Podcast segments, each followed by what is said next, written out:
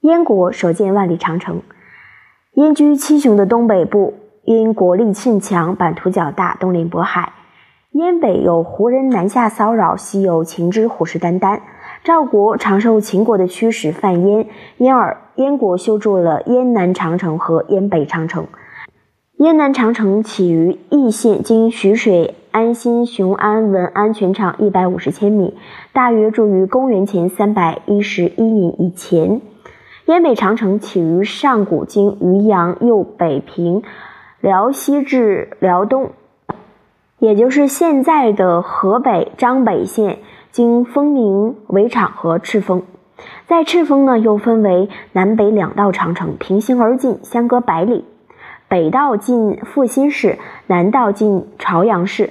这两道长城呢，后来均为秦汉沿用。北道长城沿抚顺本溪宽甸，跨过鸭绿江，沿大宁江而行，止于大宁江入海口处，全长近万里。历史上呢，是燕国人首次开创了万里长城的，只是留存少，后人就不提了。